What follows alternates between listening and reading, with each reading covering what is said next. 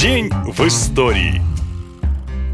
24 августа 1979 года, то есть 1944 года назад, произошло самое известное извержение вулкана в истории. После тысячелетнего безмолвия проснулся грозный Везувий, вулкан на юге Италии, примерно в 15 километрах от Неаполя. Вулкан буквально взорвался, выбросив в небо 20-километровый столб пемзы и пепла. За несколько часов города Помпеи и Стабии, которые находились у подножья, засыпало восьмиметровым слоем пепла. Это событие было подробно описано древним историком Плинием-младшим. Обстоятельства этой природной катастрофы позволили современным ученым провести раскопки и восстановить картину ужасного дня. Вы, наверное, видели знаменитое полотно Брюлова «Последний день Помпеи». Испуганные люди с перекошенными лицами пытаются найти хоть какое-то убежище, пока на них несутся потоки лавы и камней. На самом деле все произошло несколько иначе. Большинство жителей Помпеи и Стабии спаслись,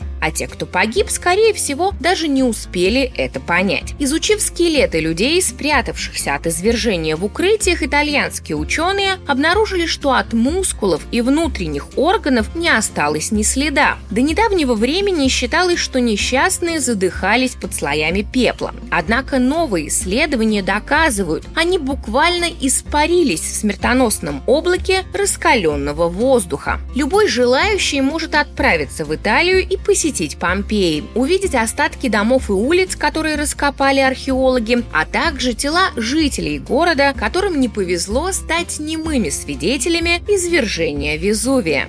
Но 24 августа в истории осталась не только дата извержения вулкана. В 1572 году эта дата стала одной из самых кровавых в истории Франции. В Париже в канун Дня Варфоломея католики вырезали всех гугенотов, так называли французских протестантов. Гугеноты съехались в столицу на свадьбу своего лидера, короля Генриха Наварского. А кровавая бойня была организована герцогом Лотарингии Генрихом Гизом и продолжалась продолжалось целых три дня. Любой, у кого не было белого креста на шляпе, так католики пометили своих, становился жертвой разъяренной толпы. Точных данных о погибших нет, но разные источники приводят цифру от 10 до 30 тысяч убитых мужчин, женщин и даже детей. Именно с этого дня во Франции начались затяжные религиозные войны, а выражение «Варфоломеевская ночь» стало синонимом массовой и жестокой расправы с невинными невинными людьми. Ну а на этом сегодня все. Больше интересной истории в следующем выпуске. Пока!